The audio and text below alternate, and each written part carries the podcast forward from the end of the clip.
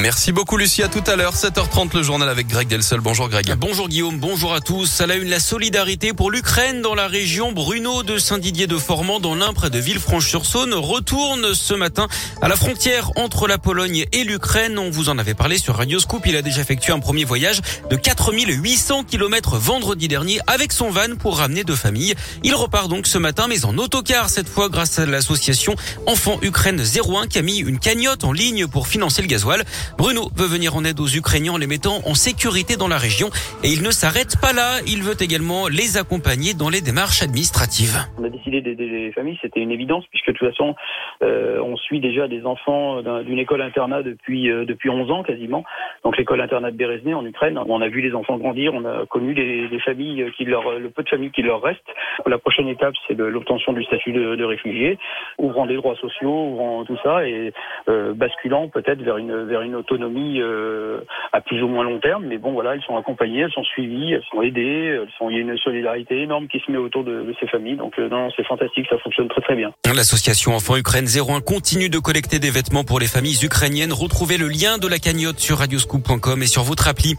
Les promesses d'Emmanuel Macron aux Français. Le président effectuait son premier déplacement de campagne en région parisienne hier. Les aides sur l'essence seront améliorées pour faire face à la flambée des prix de l'énergie liée à la guerre en Ukraine.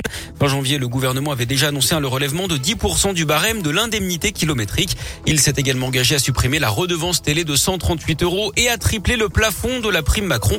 Elle permet aux entreprises de verser jusqu'à 1000 euros à ses salariés sans charge ni impôt.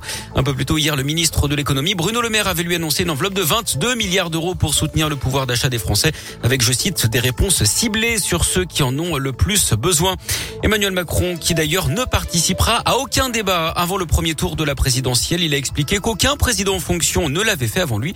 Plutôt que de faire des meetings où des gens vous applaudissent parce qu'ils sont déjà convaincus, je préfère le débat avec les Français. C'est ce que je leur dois, a expliqué le chef de l'État. C'est la journée internationale de lutte pour les droits des femmes. Aujourd'hui, plusieurs manifestations sont organisées à midi devant le siège du MEDEF à Lyon, à 15h40 quai Gagneur, à 16h30 place des terreaux, direction en place Bellecour, puis retour au terreau. Il s'agit à chaque fois de dénoncer l'inégalité homme-femme et les violences sexistes et sexuelles. Un chauffard intercepté sur la 7 vendredi soir. D'après le progrès, cet homme ivre zigzaguait sur l'autoroute entre Givors et le péage de Reventin-Vaugry en direction de Marseille.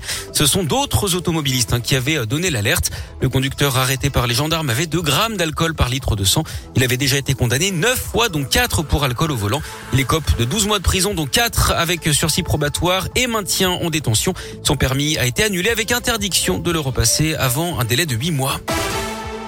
Du sport du tennis, la lyonnaise Caroline Garcia affrontera l'ukrainienne Diana Yastremska, finaliste de l'Open 6e sens dimanche au premier tour à Indian Wells la semaine prochaine. Les deux femmes ont d'ailleurs pris les mêmes avions entre Lyon, Paris et Los Angeles hier. Et puis la gastronomie lyonnaise a encore brillé. L'auberge du Pont de Collonges, restaurant Paul Bocuse, a reçu le Goemio d'or Auvergne-Rhône-Alpes. Une récompense remise hier aux chefs Gilles Reynard et Olivier Couvin.